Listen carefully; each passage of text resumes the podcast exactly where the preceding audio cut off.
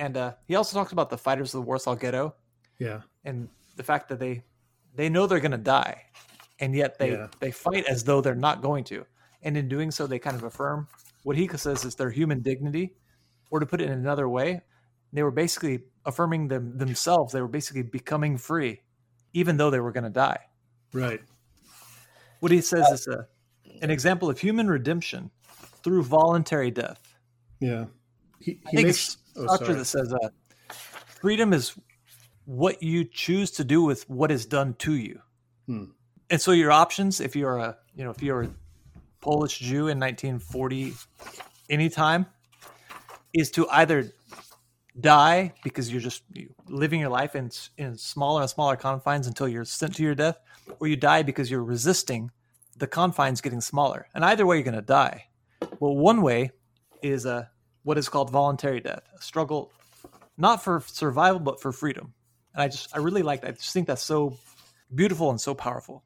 Totally. Well, this this section that you've taken us to is titled ontology, and the way I, am really glad that you are keeping track of the of that I'm, Yeah. I'm you're not. going off your notes. So this section Yeah. in which he um, delves into Sartre, uh, he does so by way of um, by way of Marcuse, and Oh right, yeah. Marcuse has some very um, prominent critiques of Sartre um, that it might be worthwhile to go into. But That that was going to be my question. Like, does that his point about the ghetto uprising, um, or or wait, was it the ghetto uprising?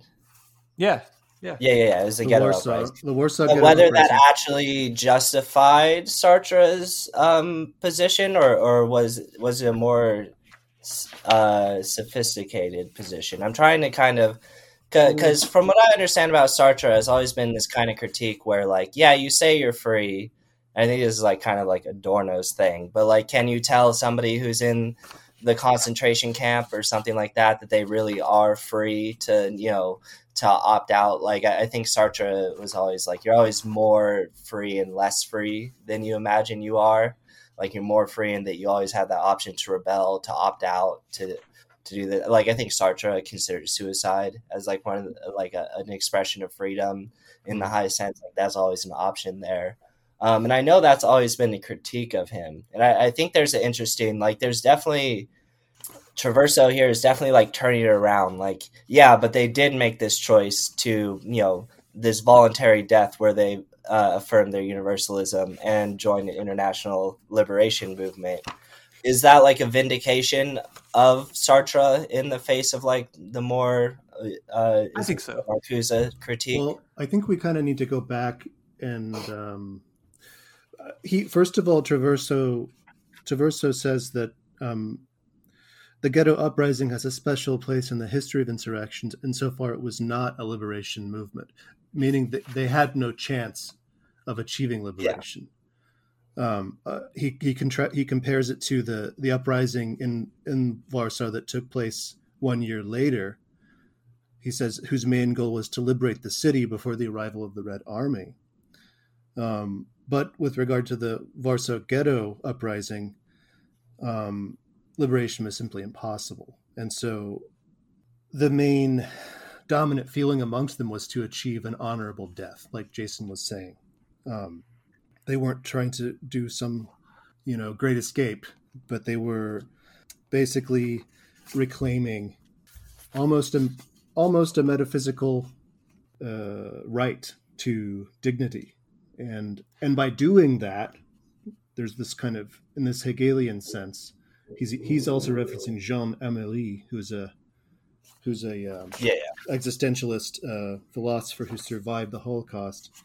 They they achieved a kind of redemption, and and kind of world historically joined an international liberation movement. But I feel like that can be really flattened, um, and I'm not exactly sure if Traverso is. I think I think it's kind of a complicated argument that he's making. That it, does, it doesn't really completely um, support Sartre or Marcuse's critique of him. But maybe Yeah. just to, to get to the bottom of it, um, at the beginning of this section, the ontology section, um, he says that uh, because of if the concept of freedom is ambiguous and polysemic, its genealogy requires us to distinguish between its politico philosophical and its historical definition. Um, freedom as a juridical and political status is a goal to conquer or a condition to be used. And so this is where he starts to reference Marcuse and says that he, he says it's Marcuse says it's different to call for freedom under oppression than to call for freedom in a already free society.